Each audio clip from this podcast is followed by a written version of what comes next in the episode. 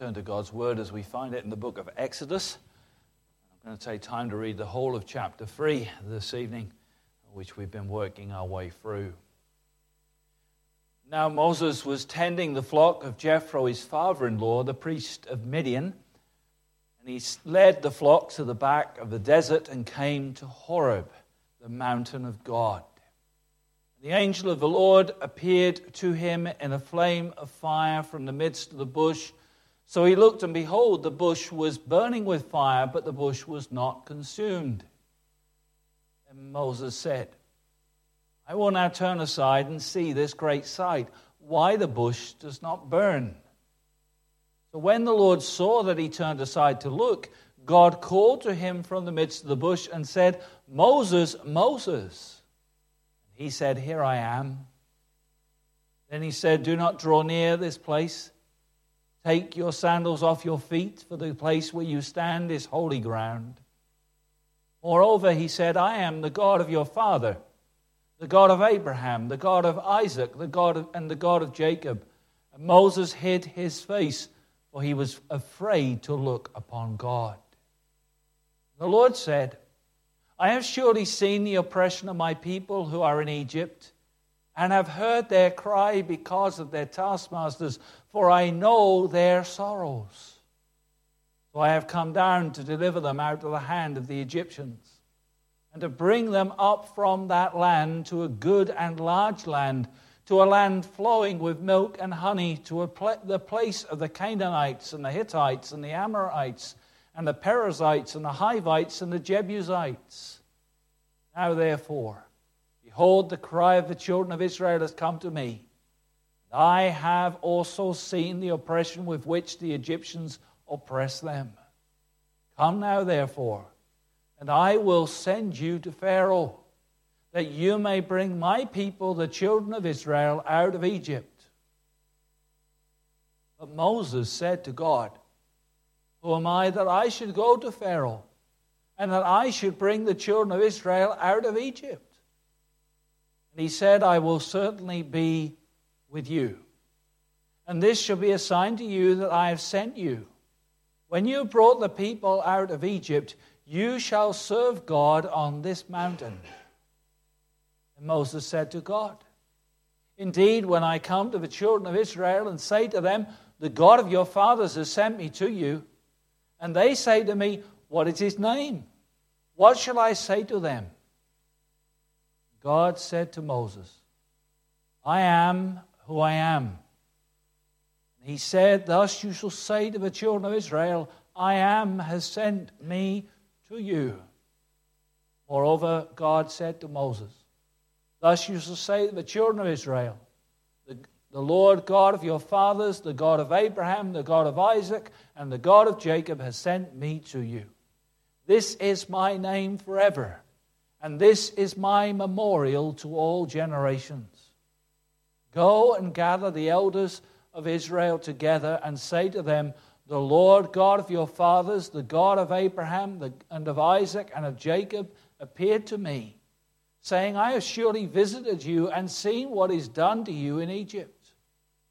I have said that I will bring you up out of the affliction of Egypt to the land of the Canaanites and the Hittites and the Amorites and the Perizzites and the Hivites and the Jebusites, to a land flowing with milk and honey. Then they will heed your voice, and you shall come, you and the elders of Israel, to the king of Egypt, and you shall say to him, The Lord God of the Hebrews has met with us now, please, let us go three days' journey into the wilderness, that we may sacrifice to the Lord our God.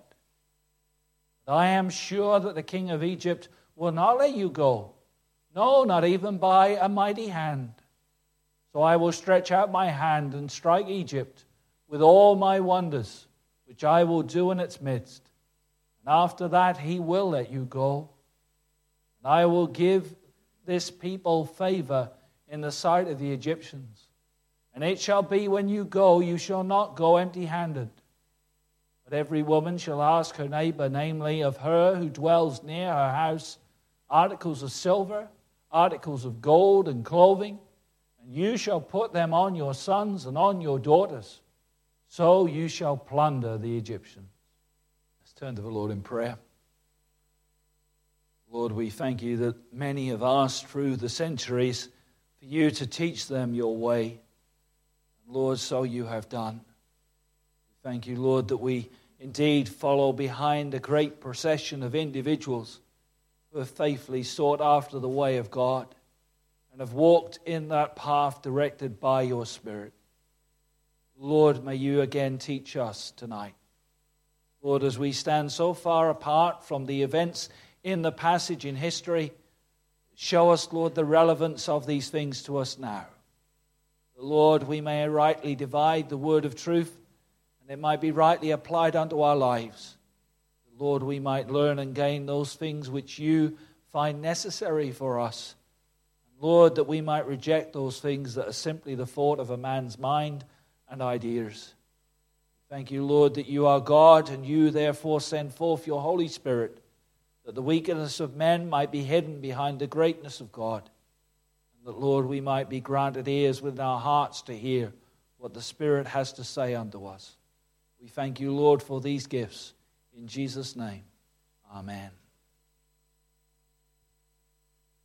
Brave words indeed, but Moses said to God. God's plan here is questioned. Moses was a man at this very moment afraid to look upon God. The burning bush is before him, the flame of fire is in its midst, the bush is not consumed. He hears the voice of God coming from the bush. He has already spoken to Moses. But Moses has questions about what he has heard. Uh, God has revealed his purpose. God is aware the children of Israel have been oppressed. He has seen that oppression. Moses is told in these verses we're considering this evening when you go, go and tell them, I've seen these things, I've been amongst you. Uh, God had also told Moses he would deliver them out from Egypt and bring them into Canaan. God intended at the end of those verses that we considered last time, he said to Moses, Come and I will send you to Pharaoh. He intended to commission Moses as his ambassador before Pharaoh. Now, the man who is still quaking in, well, he's not got his shoes on, so it's not his shoes that he's quaking in, but certainly his clothes.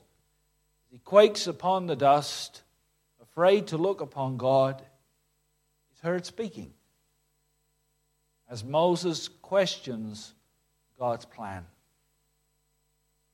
Like Moses, we tonight might have a proper respect and awe of God. Some of us have been privileged to stand in some very beautiful places in this world, and we have been lost with wonder at the creation that God has made. Some of us have been privileged to stand in places where there's no man made light or very little of it and look up at the heavens and see the stars, and we have lost our breath as it were, wondering at the glory of those things. But many more of us have been in a meeting such as this where the Word of God has been opened and we have known God's presence. And we might have a proper awe and respect of God.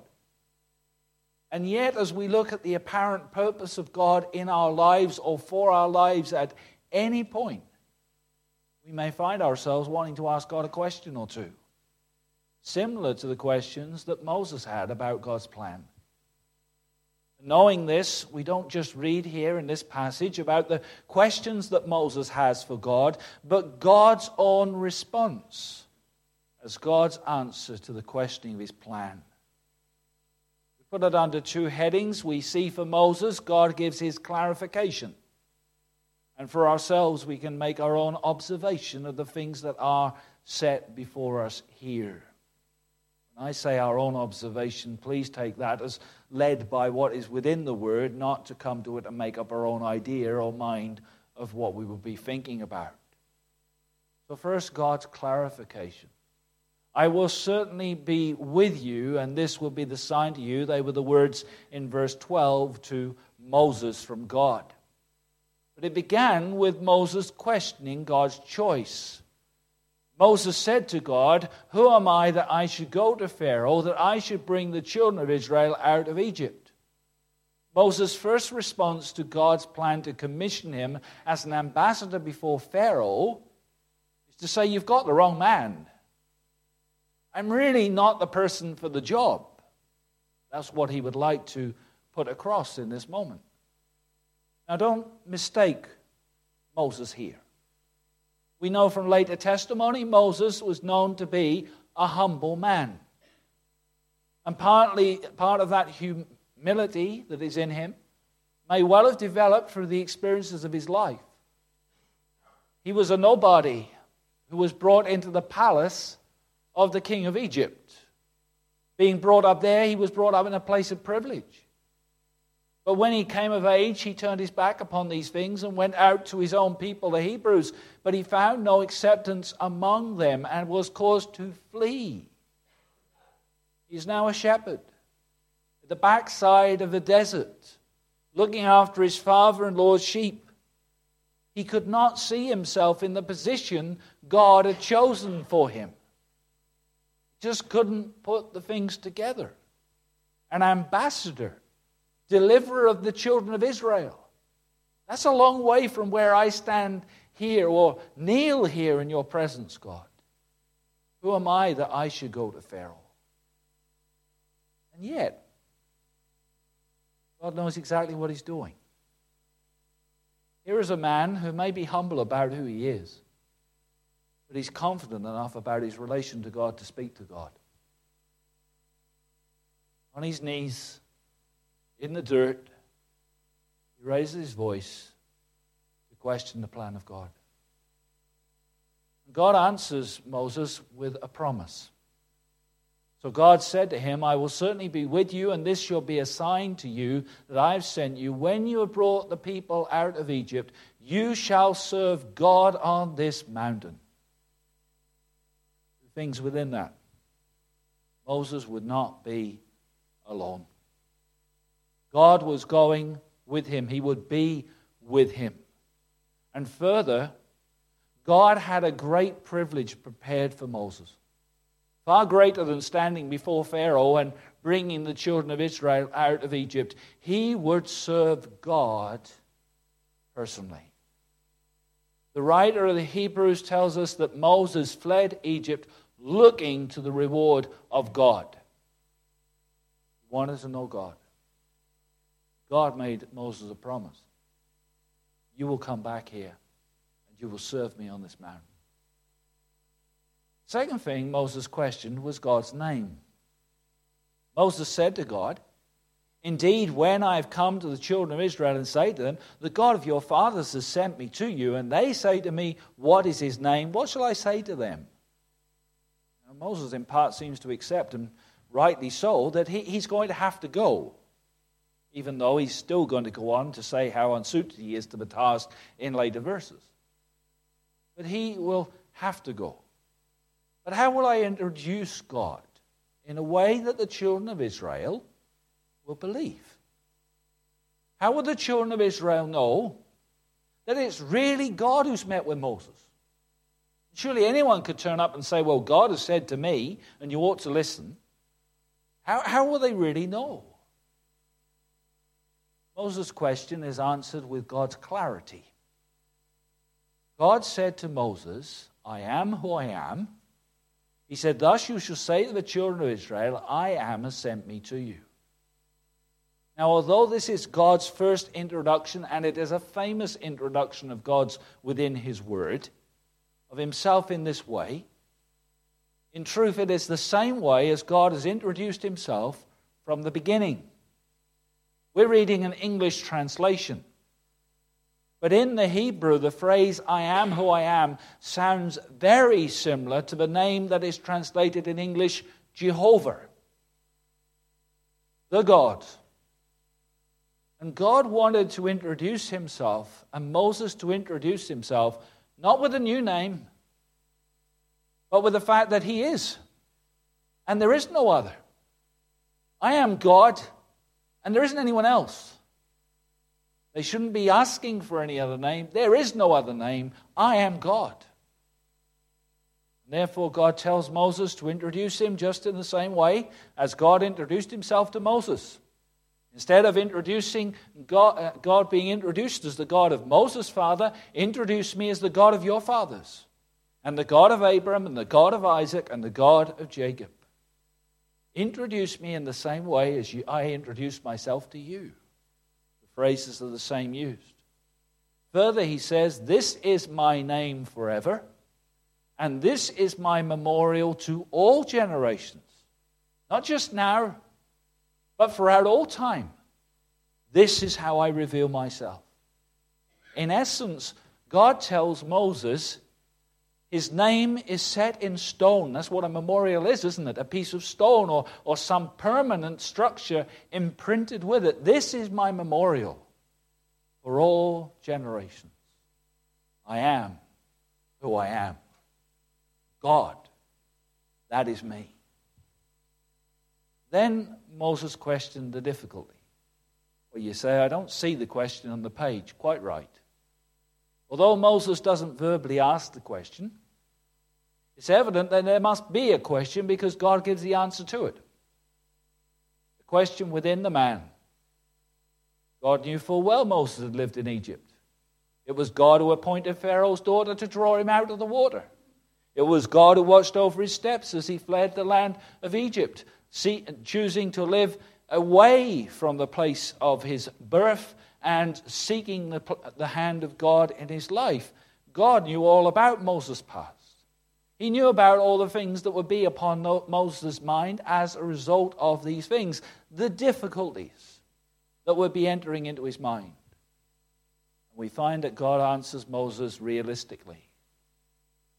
Moses was to go to the elders of the children of Israel and tell them God's plan. God informed Moses that when he did this that they would indeed heed him and together they would go before Pharaoh. Moses would speak before Pharaoh. He would use words like these The Lord God of the Hebrews has met with us. And now, please, let us go three days' journey into the wilderness that we may sacrifice to the Lord our God. Regarding the difficulties, now that Moses is thinking, well, that message is going to go down well, God answers. God agrees that Pharaoh is not going to let these people go. Even when the mighty hand of God is revealed, he will not let you go. Uh, therefore, God will stretch out his hand and he will strike Egypt with all his wonders. You've read ahead, you know there are 10 plagues that will come. Moses is told this is going to take place. And after this, Pharaoh will let you go. I don't think the children of Israel are going to come out of Egypt and and just be bereft, but they'll just be fleeing for their lives. No. The children of Israel would not leave empty handed. God would cause them to plunder the Egyptians of as much silver, gold, and clothing as they and their children could carry. They would plunder the Egyptians. There's another little phrase in the midst of all of that. The Israelites have been placed in the land of Goshen and they had been pretty much kept apart, it seems, from the people of Egypt, lest the people of Egypt should be made unclean, and or vice versa. God speaks that these people, the Egyptians, would be living amongst the children of Israel at this time. We find that to be the case later on because God made a division in the later plagues. That He didn't bring them upon the children of Israel, but only upon the Egyptians. So the Egyptians decided the safer place to be is with the children of Israel. So God told Moses realistically what he planned to do. Because Moses would have the questions that we would have had if we'd have been in his situation. Brings us then to the observation that we make in the light of these things. For God's clarification comes as Moses questioned the plan of God, and God has plans for our lives. We are told statements like we find in the book of Jeremiah that God has plans to uh, do us good and not to do us harm. Uh, we are told in other places that the way that God has worked out for our lives before there was a day uh, of my life, God knew it all together. He had it all fashioned. But as we come and become aware in parts of the plan of God in our lives, we may make our observations and want to ask our own questions. What about your choice, God? Moses said, Who am I? And we might feel like telling God, in the light of what we're facing, you've got the wrong person.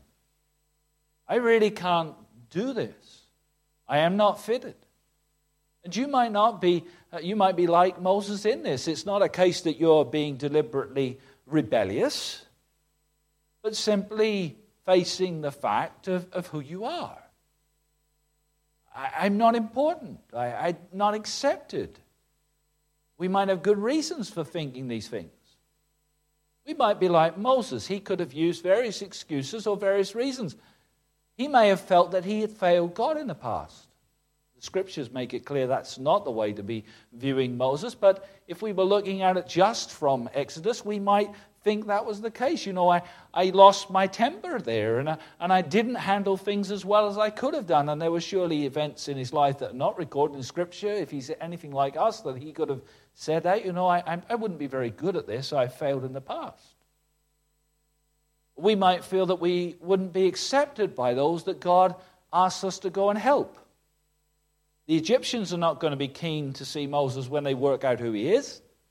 And the children of Israel hardly rolled out the red carpet when he appeared to help them. Who made you a judge over us?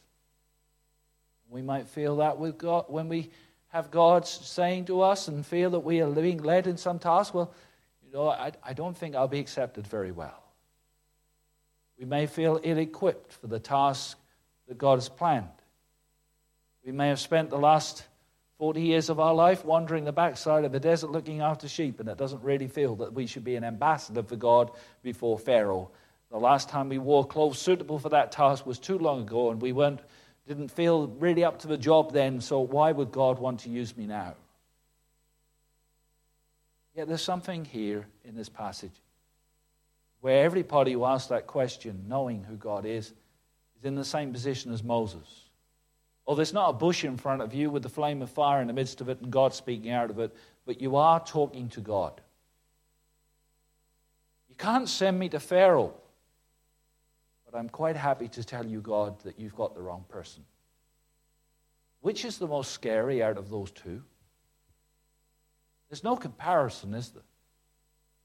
Pharaoh could destroy Moses' body. Jesus says, Do not fear him, it can only destroy the body destroy, fear him who could destroy both your soul and your whole being in hell. It's a wonderful thing that God should be so patient with us as to listen when we have our questions. But God has the same answer for us as he had to Moses. He answers with promises. He said to Moses, I will certainly be with you. And that's the same promise he gives to all his children when he asks them to do something. As with Moses, those who God appoints, God promises he will be with them. Jesus said to his disciples when he was leaving them, I will not leave you as orphans, I will come to you. And even more encouraging for us is to read in John 17 of the Lord's high priestly prayer, where he says these wonderful words for us in this day and age I do not pray for these alone but also for those who will believe in me through their word. That means us.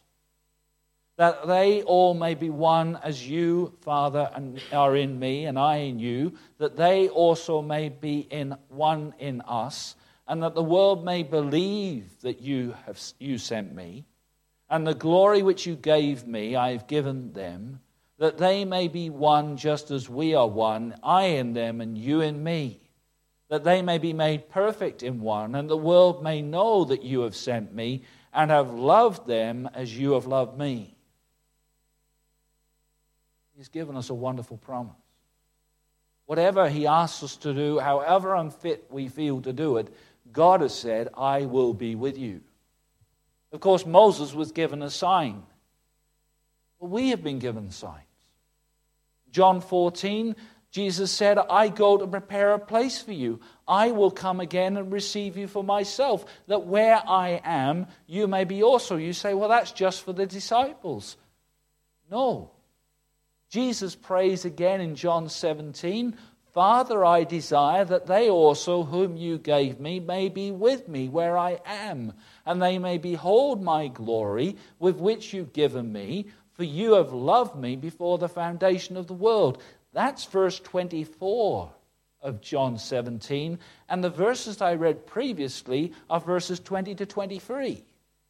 So when Jesus says, I do not pray for these alone, but for those who will believe in me through their word, he is including us in the verse there where he says, I desire that they also, whom you gave me, may be with me. Whatever he takes us through, it's not to go to Egypt and be a deliverer of the people out of Egypt, but whatever he calls us to, he says, I will be with you. And here's a sign for you you will be with me where I am. You won't serve on a mountain, but in the very presence of God Himself. God has the same promises. The application of the word, the timing of the word, and the revelation is later, earlier for Moses, before Christ, but it's the same person addressing him through that bush. We may also question the relevance of God's name. Then Moses said, Indeed, when I come to the children of Israel and say to them, the God of your fathers has sent me to you. And they say, What is his name? What shall I say? Like Moses, we may ask, Well, how can I introduce God in a way that they will believe? How will people know it's really God who has met with me? You feel that God is asking you to witness to an individual and they have never been in church to your knowledge? They have little knowledge of anything to do with the Bible. Uh, any Christian they've met is probably just you. How will I introduce God in a way that is relevant to them, that they will understand what I mean and they will believe it? God's answer that God gave to Moses is the same today I am who I am. God is the same as He's always been. He doesn't come up with a new name every century. He has one name, but it is given multiple expressions that we can understand the different ways that God reveals himself. He is almighty, He is the all knowing, and all these things. But at the end of the day, He's God. He is the divine one. And when we're thinking of how we will introduce God, we have to remember that He is also the same as people know Him to be say, well, they've never been introduced to the things of Christ. No, but that doesn't mean they don't know God. Romans 1 and verses 18 to 20. For the wrath of God is revealed from heaven against all ungodliness and unrighteousness of men who suppress the truth in unrighteousness, because what may be known of God is manifest in them. And God has shown it to them. For since the creation of the world, his invisible attributes are clearly seen, being understood by the things that are made, even his eternal power and Godhead, so they are without excuse. They might say you've not introduced him very well, but they're wrong. God is God. The essence of God's name is set in stone. We are not to play around with it, and we don't need to. We can simply introduce God as God. You say, well, there's lots of names of God eh, used by different peoples. That's not God. Allah is not God. The expressions of God in other religions, that's not God. God is God. The creator and sustainer of all things, the only Savior of mankind, through the Lord Jesus Christ, his beloved Son, who sent forth the Holy Spirit unto us all. This is God. Let's introduce him as God. Third thing we have in common with Moses, we may have our questions regarding the difficulties of God's plan. Well, God, you don't know what it's like for me now. You don't know what it's going to be. I know these people. Moses would think of the problems he'd had with Pharaoh maybe in the past. He'd seen the way the government worked there. He'd thought about all the things that he might come up against and do, and if he wasn't thinking about them, he was already had it in mind. When God tells us and God begins to reveal what He wants to do, well, we find all the difficulties we can imagine and we put them in the way. God doesn't wait for us to ask the questions, He gives us the answer. Like we, Moses, we need to know that God's plans are not unrealistic. God doesn't call a person and say, Oh, it's all going to be wonderful, you know. It's going to be great. You look how Moses' life panned out once he left Egypt. It weren't great. It's a hard life. You look at any of the prophets and any of those who served God, it was not an easy life, but it was a realistic life. God knows what He's asking you to do. Knows what He's asking you to do as a parent. He knows what He's asking you to do as an employee, as a retired person, whatever stage of life.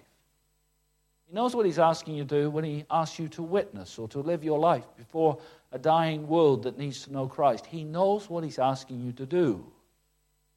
And He also knows those who will stand with us as we obey. Wonderful thing to read through Paul's letters and look for those who came to stand with him. When everyone else forsook Paul, it was the Lord who stood by him. God knows who will stand by us when we obey him. God knows the reception we will receive. At first, we might receive a good reception from those who will go and stand with us, but it won't always be the case. There will be a rejection to the message of God. God ultimately will complete his plan by his own strength and his own provision. Moses is the ambassador, but he is just a man. God is going with him. The might of his arm will be demonstrated. Every word that Moses is asked to speak, God will fulfill. God will bring his people out. And whatever God has called us to do, however many difficulties we might put in the way, it is best if we trust and obey. For there's no other way to be happy in Jesus, as the hymn writer says, than to trust and obey. God is realistic. Remember what he said to Paul in the light of that need of realism. My grace is sufficient for you, and my strength is made perfect in weakness. Moses would become known as the meekest man in all the earth. A good testimony. Didn't mean he was weak. He knew his strength and power was in the arm of God, but that was for later days. At this point, he listened to the answer of God. It was realistic we accept the realisticness of God's answer to us. So we've seen that Moses questioned God's plan, and we've seen the clarification that God gave to those questions. We've observed, in the light of those things, God's answer to the questioning of his plan, we can put those across our own lives in whatever our circumstances are, and, and know that these are the ways that God reveals to us. But is it enough that has been said? I am who I am. Should be. In the beginning was the heavens and the earth. They were without form and void. And God said, Let there be light. And there was light. From absolutely nothing came light. Nothing did exactly what God asked it to do. It brought forth light. Not just an attempt, but it brought it forward perfectly, according to the standards and knowledge of the God who had spoken it into being. When he said, Let there be light, nothing knew exactly what God meant. It provided all that he asked for. And God said, It's good. In the light of the words of Scripture, the same God, I am who I am, here in Exodus as in Genesis 1? Do we really think that something, even our own thoughts, will be enough to disrupt God's plan any more than nothing could? Of course we can't. God's plans are going to be accomplished. Therefore, although we may have all the questions in the world about what God purposes for our lives, God has revealed sufficient to us that we should trust and obey. I am who I am. God is who He is, as He declares. What else can we ask? What else do we need? Enough has been said, has it not? I am who I am. Moses is at the bush. He's afraid to look up, but he's been able to ask his questions. When he gets up in a little while, he will go back to Egypt. He will learn what God meant when he said, I am who I am. You may not have all the answers to your questions as you would like them out of this passage tonight. When you get up and you go home and you go back into your life, God has said enough. And He goes with you. I am who I am.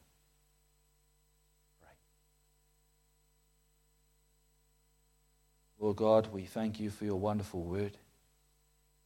We thank you, Lord, that it is true. Lord, these things took place. We can read to the end of the account of Moses' life and see every word fulfilled that you spoke unto him and all that you accomplished. Lord, we thank you. We don't have to just finish with Moses. We can read from Genesis to Revelation and see that I am who I am has accomplished all these things. We thank you, Lord, that we can know tonight that your plans and purposes will be accomplished in our lives. We thank you, Lord, that we have a God in heaven who is humble to listen to our questions, doesn't consume us on the spot when we ask silly things of him, but compassionately gives us answers we can understand.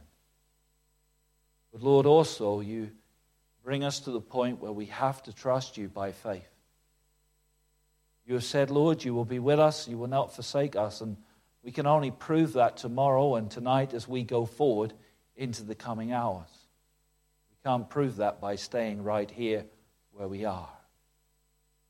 Lord, we can't prove that you're going to accomplish your plan by simply sitting back and thinking it's going to happen. We have to go forward with you. So, Lord, help us to go forward. Help us to trust in the simple declaration to others around us that you are God and there is none other. Lord, we're not speaking about a God who can be compared to any other in this world, for there is no other. All the others are imagination of men. We have in our hands and our Bibles the declaration of God and His Word. Lord, may you reveal yourself as the God who is to them through us. Lord, may we prove all our strength is in God's might, all our salvation is in God's hand, that everything that we are is all drawn from God. Lord, may you make us all that you want us to be in this life. And Lord, we look forward to the accomplishment of all the fruition of everything you have purposed for us in the eternal life and we will be no less dependent upon the one who is who he is. We ask these things in Jesus' name.